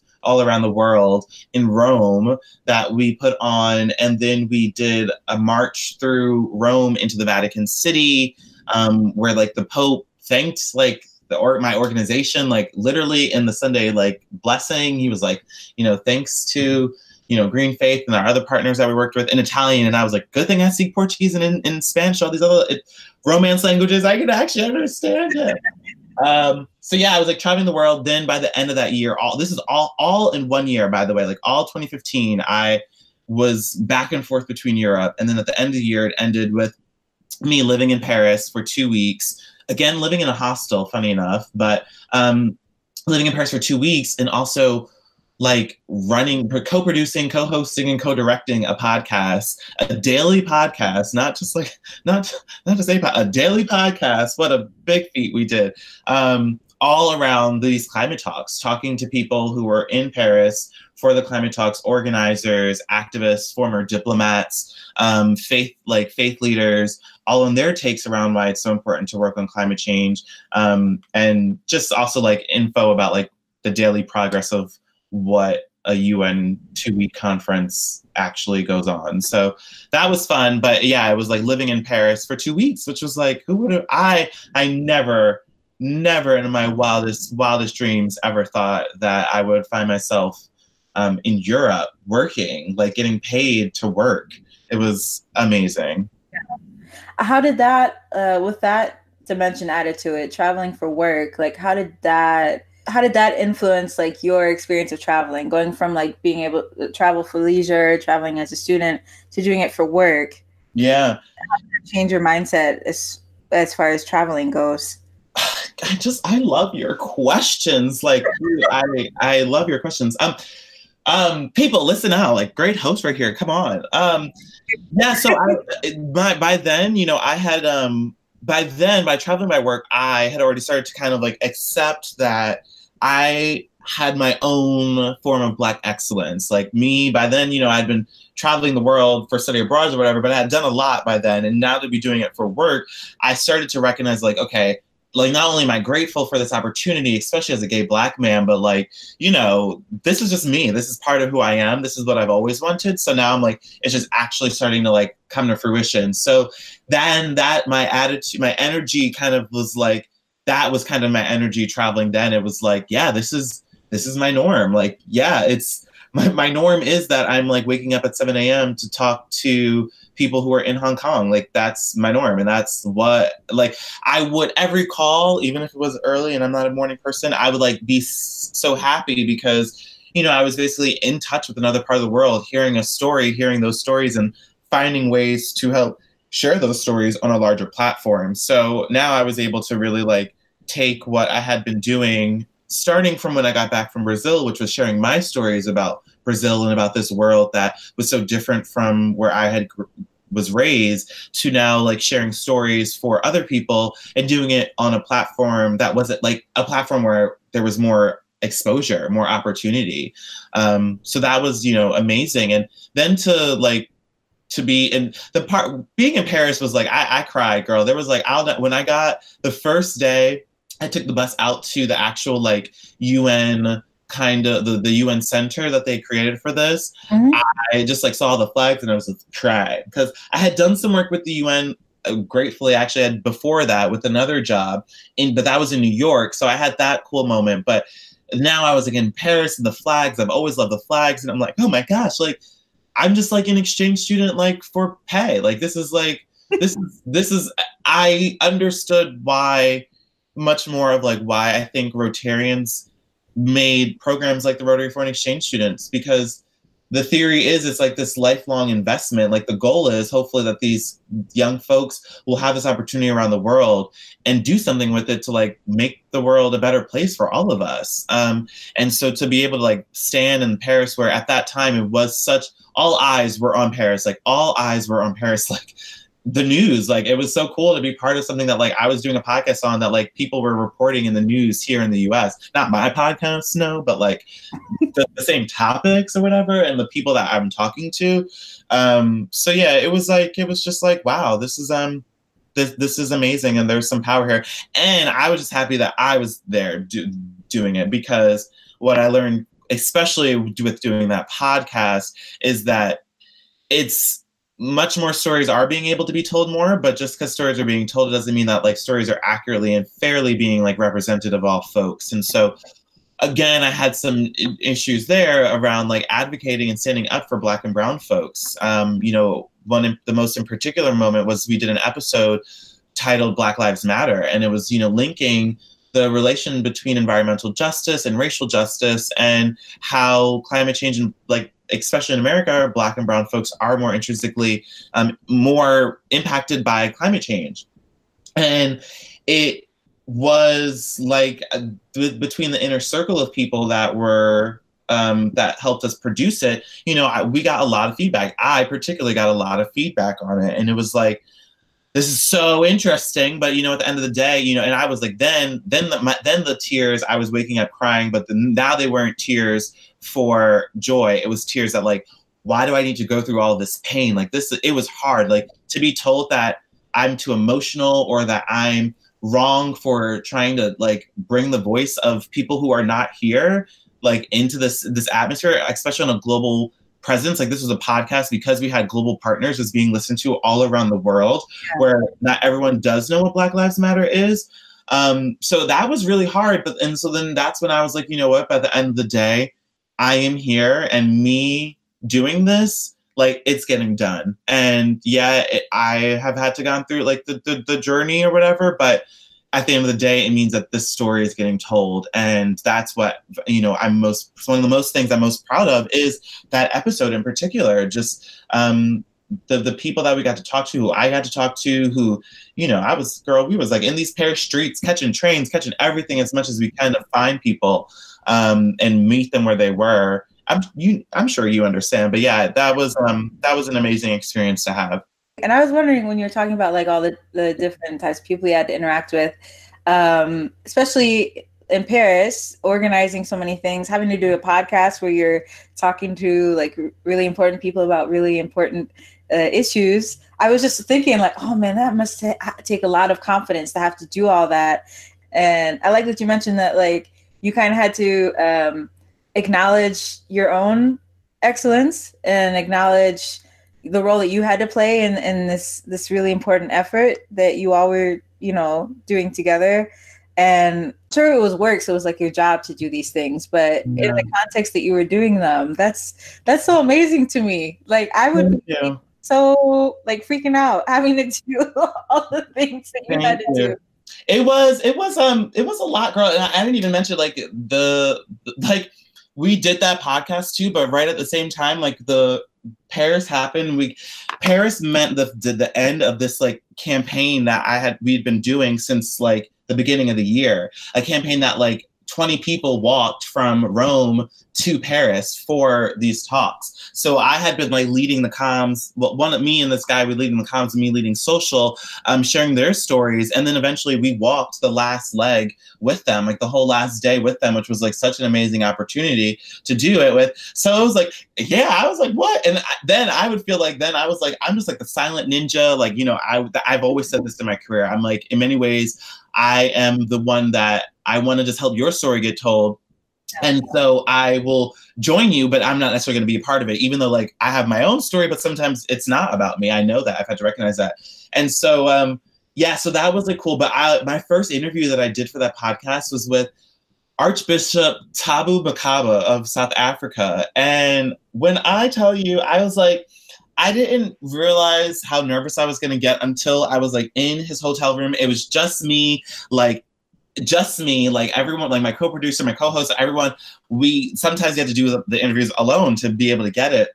And we're in Paris and he's this is black minister and we meet and he's like all in his robes. Mind you my grandfather my dad's side was raised as a he was a reverend in the ame church the black church here in the us um, and i have my own re- issue like not issues but i've had my own journey with the re- religion and faith so that now working with by this point green faith i just loved all faiths and loved like to learn more about it so I was talking to this man from South Africa. Obviously, you know, I'd lived in South Africa, so I'm like kind of like geeking out that like he has this accent that I remember, uh, where I can talk about how's it in certain language, like cues that I learned from there, but also about climate change and about like yeah, just like the rooms that he's in, and like you know, this man he has a Wikipedia page. I was like, what? Um, so that was cool. And then like one of the person I interviewed was um, Bill McKibben, who he's like the founder of 350.org, which is like it is a very big, very one of the biggest, you know, green environmental groups here in the U.S. Um, and much more now, especially more recently, like very more, you know, grassroots and active. Like they have a huge global campaign too. Like so, I was talking to him. Um, I talked Yeb Saño, who is this this man from the Philippines who was a former diplomat, a former like UN diplomat who left the climate talks to be an activist because his home country was uh, destroyed by Typhoon Haiyan. And like that is a direct result of climate change. And to this day, I'm so fortunate. Like Yeb is still a man who I like can call a friend, like an amazing like confidant, like an amazing like just warrior um, in this world who's doing good work. And he lives on the other side of the world. And yeah, I like Paris brought us together in so many ways for that. So it was such an experience of a lifetime that I was like, wow, I'm I'm amongst greats. But I, I again, it was like the first time where I was really like, you know what? But I think I think I'm a great too, though. Yeah, you are. Thank you. wow, and I think I think it's so interesting. So, like, you were it was like interfaith, but also climate change, mm-hmm. and I feel like I don't hear those two things spoken together does the interfaith community seem to be more engaged or to care more about this issue than like the general population? Is there like an added perspective to it because it is like the religion aspect is involved? Like what yeah. what is that environment like? I, I mean so i think for me one thing the thing that I, w- I learned and took away the most was that religion just is love. Like you know mm-hmm. i think you know, not not I think I know. Unfortunately, you know, men really just you know men. A lot of men in this over the decades, you know, long history, men have made religion not always so great. But um, I think the the basis is love, and through that love, it's about like love of both um, creation and love of you know fellow planet. And so whether it's through Hindu religion, where you know the, that love of creation is a core element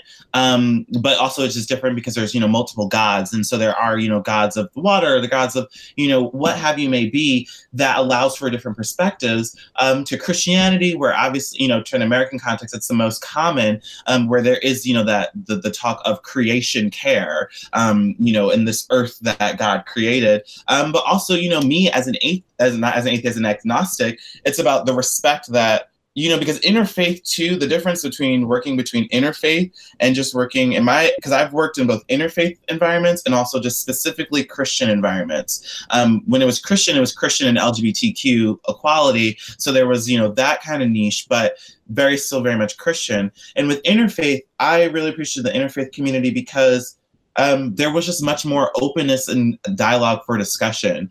Um, it's where I, you know, have some of the amazing partners that we had were some of like Muslim partners around the world, Muslims in the UK, Muslims in South Africa, um, and just yeah, the amazing conversations. And more than that, I mean, the the retreat that the convergence we had in Rome, like I said, it was a hundred young people from all around the country, all around the world, from more than just those main the, the main like five religions. Like there was, uh, and I always I pronounce it wrong, but Zoroastrianism. Oh, I'm so sorry. I'm so sorry. But um, just so many religions. Um, and yeah, the, the basic tenement is, you know, taking care of this earth that we have because, you know, it takes care of us. Yeah.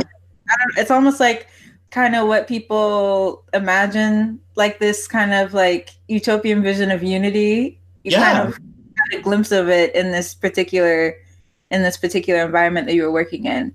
I truly haven't. I mean, throughout my whole career, I have seen that. Like, I ha- I see I see a world like a better world that is possible, a world where all of us are able to like, live our whole selves. And, you know, I say where more of us unicorns are able to be in places of influence and a world where more of us people of color and marginalized identities are able to like be, celebrate our achievements rather than overcoming our struggles. And so, you know, yeah. with that world that I believe in, um, yeah, this this my career, my from my my life as a student to now, yeah, my career, I've been able to do it. And what was really great when I was still with Green Faith and working around like all faiths was after we did the really successful one in Rome, we tried to do it again, but for Latin America. And then I found myself uh, back in Brazil, out of all places, um, now being the only American in a group of about like 10 to 12 uh, main like organizers, the only American, the only like English first, like English is my first language, um, but doing meetings in Portuguese and in Spanish with um, like leaders from around South America to try to do the same thing, a convergence for um, young people of faith in Latin America and South America. Yeah. And that girl was a full circle moment because at the same time, while I was like, you know, so excited to be back again in this country that I love, but now like for work, you know what, I'm here for work. But also, um, that same time when I was down there, I was in this magazine, Interview Magazine, the magazine that Andy Warhol created. And they, you know, I by this point in my life was chosen to like be featured as one of their like new activists. And so the day they sent me the proof that and like that it was gonna come out the next day, I was in Brazil.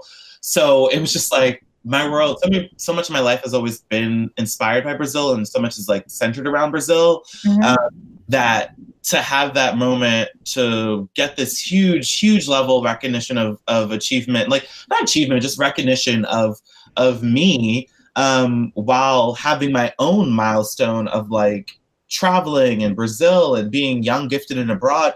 I was I was just I was bawling my eyes out, crying, crying, crying, crying, crying, crying. Whew, crying, crying, girl. It was beautiful. It was beautiful. Yeah, what a beautiful moment you were able to have. Like you said, it was like full circle, you know um, with how how big a, a, part Brazil has played in your life.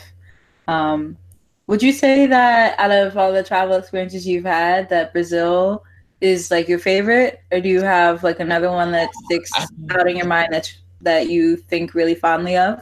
It's just not fair for me because it's like Brazil just to me is my second country now. Like Right. actually like it's just anyone who knows me now, like it's just like, yeah, but that's you know, that is my other half. Like these days nowadays when I meet like through my friends like here in New York, some people have told me they're like, Oh, I actually just thought you were Brazilian. Like I didn't realize that you like, weren't Brazilian. And I get that all the time, especially when I go back to Brazil because I still speak Portuguese. And I was just down there in December, like January, December of this past year. And uh, they're like, am I supposed to follow Portuguese? But you, you speak Portuguese, like, well, what you're are you are you Brazilian? I'm like, no, I'm American, but like mm-hmm. all this this. So um yeah, it's just that's who I am. Outside of that, South Africa, just because that huge experience was a huge place um to me. But now I'm um, you know, I went to Asia last year for the first time. I went to Thailand.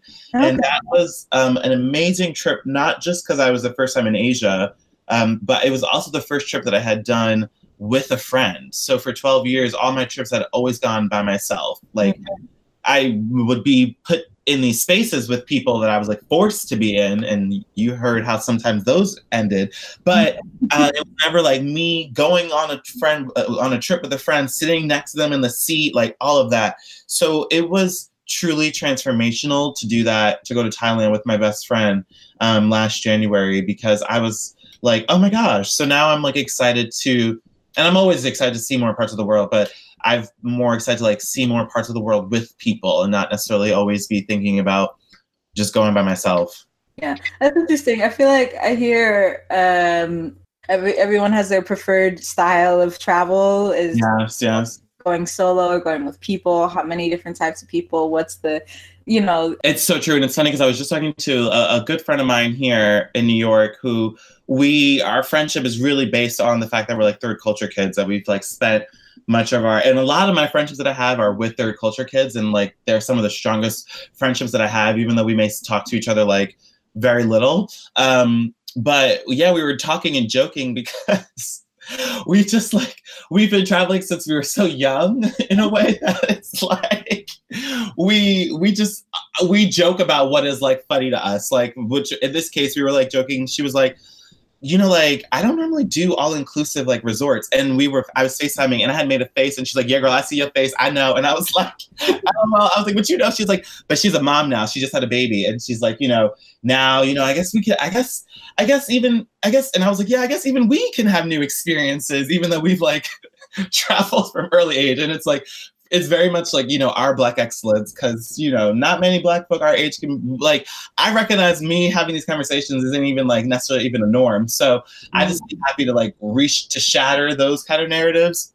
Anyway but yeah it's funny. Now my conversations around travel i'm like i'm such a, a, a SkyMiles whore for delta like don't even. I've like where it's like okay this is this is a nice life. I, I travel a lot for work and i'm gonna make this work for me. yeah. Um, do you have any major takeaways or pieces of advice to offer to anyone who's looking to study abroad or simply to travel more? Like, what's the pieces of advice that come to your mind? My some of the advice I would really have is really like is do a healthy balance of doing a little bit of research to know about the country where you're going to, the culture and the society, just like enough where you know how to say hello and enough where you can you know the name of the currency that you are going to be like dealing in. Um and i would say yeah and like know the name of a language or something like that. Like know a little bit about the culture where you're going to. Mm-hmm. um but also go with little to no expectations. Like that is truly I mean, if I would have went to Brazil the first time with any expectations, nothing of how my life has gone would have gone that way because mm-hmm. um, expectations, you know, in my opinion, they could expect expectations are the, the best way to lead you astray and lead you to like get your heart broken. Um, mm.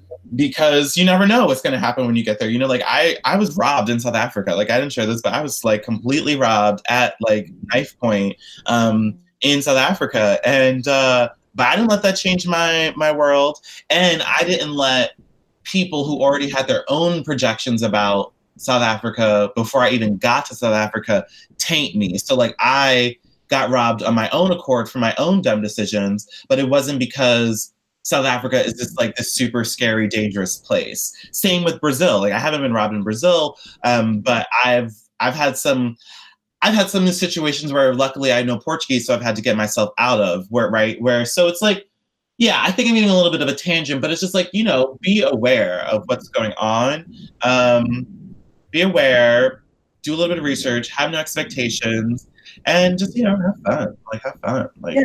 for yourself, have do fun. as much as you possibly can, and if you are a black or brown person, you know, I would just say specifically to you, you know, you know it may be lonely sometimes. In fact, I can almost guarantee you that it can be lonely sometimes, depending on how you travel. But if you're doing a study abroad, you may be that one Black student um, in your group. In it and that's okay. You you're amazing for that. Um, but just know that like you're not alone. And even when you are in these places where you don't know anyone you can't get to family there are always people that look like you in this part of the world. And don't let anyone ever ever ever tell you that there are not any black people in some part of the world because there is. And you know you could you get yourself out of it, right? You know, obviously not every, you don't want to put be too dangerous, but yeah, just know that you're not alone and that this world is here for you because we made the world, honestly. But you know,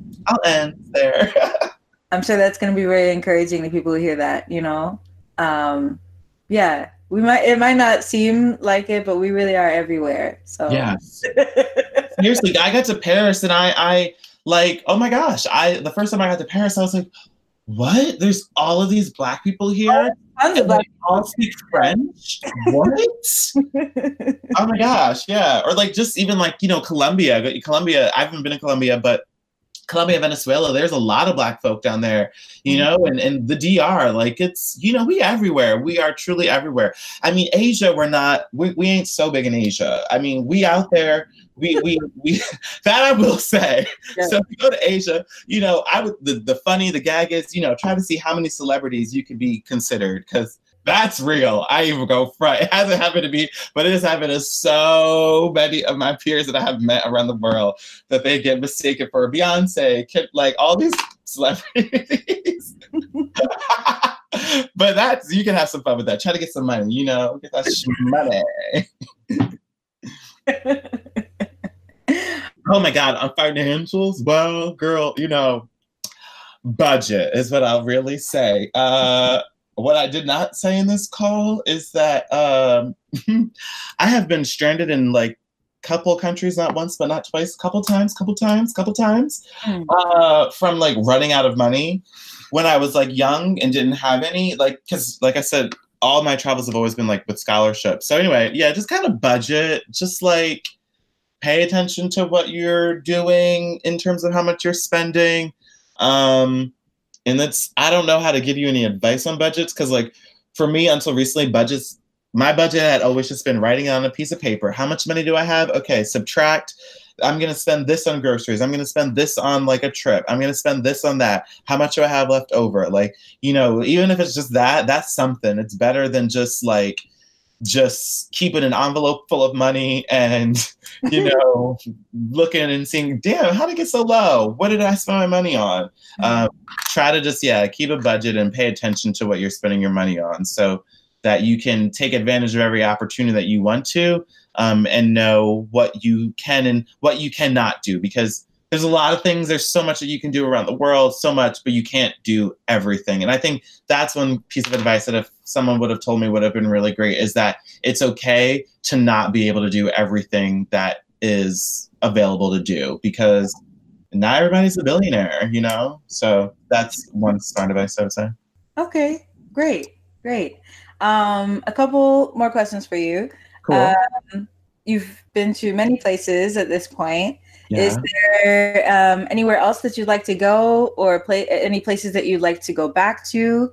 Yeah, I mean, so I always want to go back to Brazil. Uh, ooh, but you know what? I gotta stop talking about this. This is going public, so not um always Brazil, but uh, other places. Um, oh my gosh, that's so cute. Sorry. Um, um, I really want to go. I want to go back to South Africa, but I, as in terms of new places, I really want to go to like um Morocco or Egypt, one of those two countries in particular. I have some, some the, the group of friends that I have here in New York, my really close friends, a lot of them come from um, Morocco or Egypt or just like countries over there in the Middle East. And so I've been really just like have my own world always constantly like just expanded and like to the point where I've always wanted to go over there, but it's like, oh, I know people. You know, that's what I'm always like, where can I go where I know people, where I can like get the tips and go to. So those are two countries in particular. Um, I re- like I said, I really want to go back over to um, Asia. I was like, girl, just this just this morning. I do this so often. I just like randomly look up, hmm, how much what many miles do I need to like do this trip? I was like planning a random trip of like of you know New Zealand and Australia, a little bit of Australia, but you kind of Australia is like an easy access point to get over there. mm. in terms of the cheapest cheapness. And then like New Zealand and like I have a good like I know this guy in Fiji who's I've done work with him, climate work since since that campaign that I told you where people walked from Rome to Paris. So I've like you know known some people over there that I would really want to like love just to go see and explore and get a chance to be in. Um, the Philippines. I really want to go to the Philippines. The Philippines, I say this, Philippines are like the black people of Asia because you know they, the black the black and the Latino people, and I mean colonization makes it so. You know, Philippines was colonized by Spain, so mm-hmm. even Tagalog is like it, it, has similarities to Spanish and the culture, whatever. But there, I've just met some amazing Filipino folks. Like like I said, Yeb Saño, he's one of them. But all these like dope people um, like change makers change makers truly from the philippines where it's like i need to get over there and like experience it and you know if you look at a lot of like the cool dancing vi- videos on youtube a lot of them be like them filipino groups whether they're here in the us or over and you know girl anyone that got dance and that got rhythm and can dance and can eat hot food like all right i fucks with y'all you know so. so yeah, and I I've said this to a like to some friends from the Philippines. I've what it was in Paris. I was like, y'all are just like so cool. Like I just love being with y'all. Like at this time too, I was like dealing with the white people that were like showing their selves. So I was like, really? Like y'all like the black people? uh, with all the the microaggressions that go along with it too, though. Because anyway, but yeah. So I, I mean, I just want to see the world. Like I just, I was talking to this financial guy about my like, you know, three year plan, and I'm like, honestly, my three year, and you know, I want to work you know live and be based in new york for you know nine ten months of the year and then be traveling three to four months of it whether some of it just you know traveling for pleasure or you know for work but you know i want to just keep seeing more of the world. Yeah. I always had a goal to see 30 countries by the time i was 30 and to speak five languages by that same time too but a little harder now but um so yeah so that's definitely still on my i have a a little bit less than a year left to to try to do that. So we'll see. Okay. Well, I hope you get as close to that goal as possible, and um, those are very admirable goals to have. I had one more question, but I was just thinking of an additional one, additional one I wanted to ask you. Uh, what is your like overall vision for uh, Watkins Art of Joy? Watkins Agency of Joy. Yeah, um, you're looking to achieve. Yeah. Oh, that's so. Gosh, great question. Um, the at the end of the day, what I'm looking to achieve with Watkins Agency of Joy is being a platform of light, of joy, and of transformational stories. Whether that's my own story, sharing more of my story and what I recognize is is unique in its own and deserves to be shared, um, or working with like my clients and different, you know, movement change makers um, to get their stories told.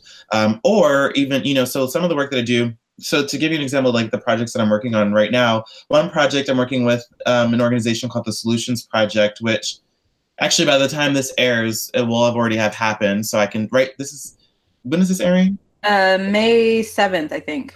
Yes. Okay. Right. Let me just.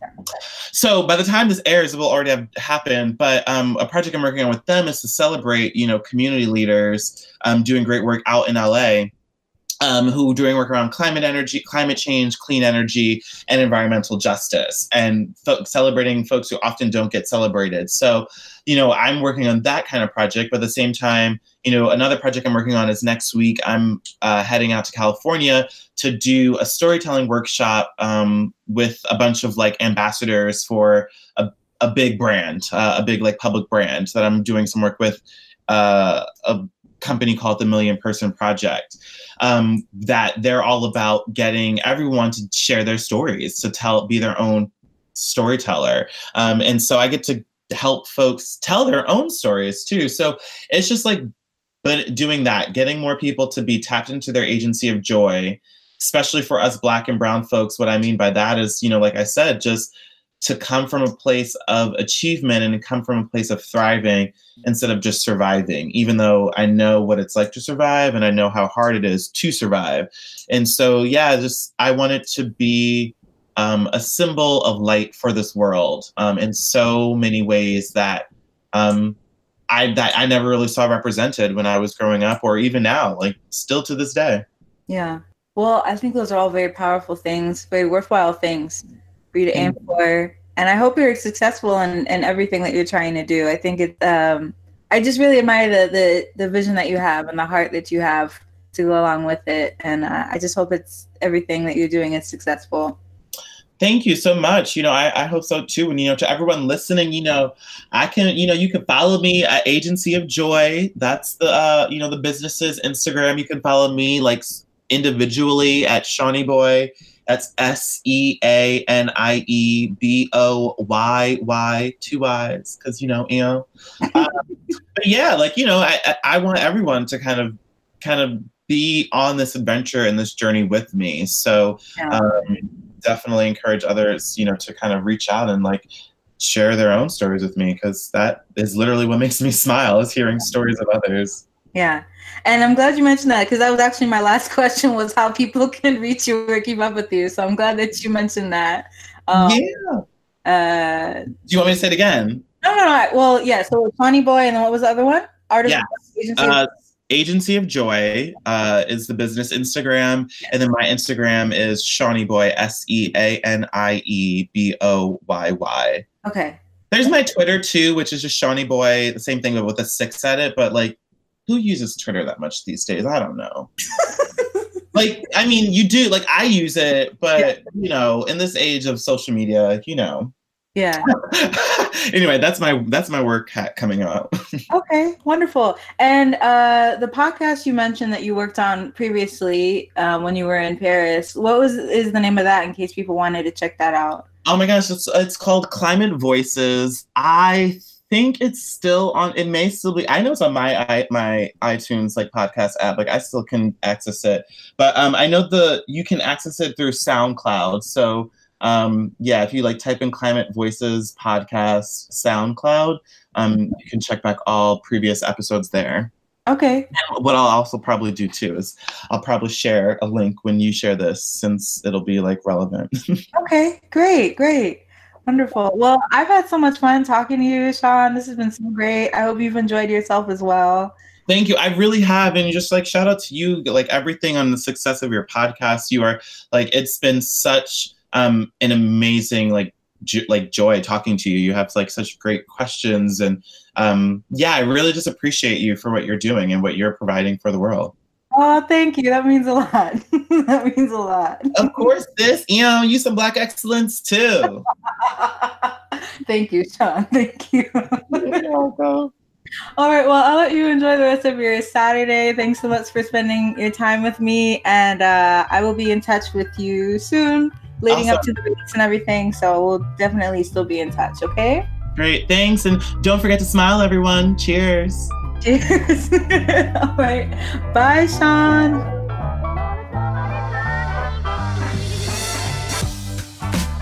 All right, y'all. There it is. Thanks to Sean for being such a wonderful guest, and I hope you like how this all turned out.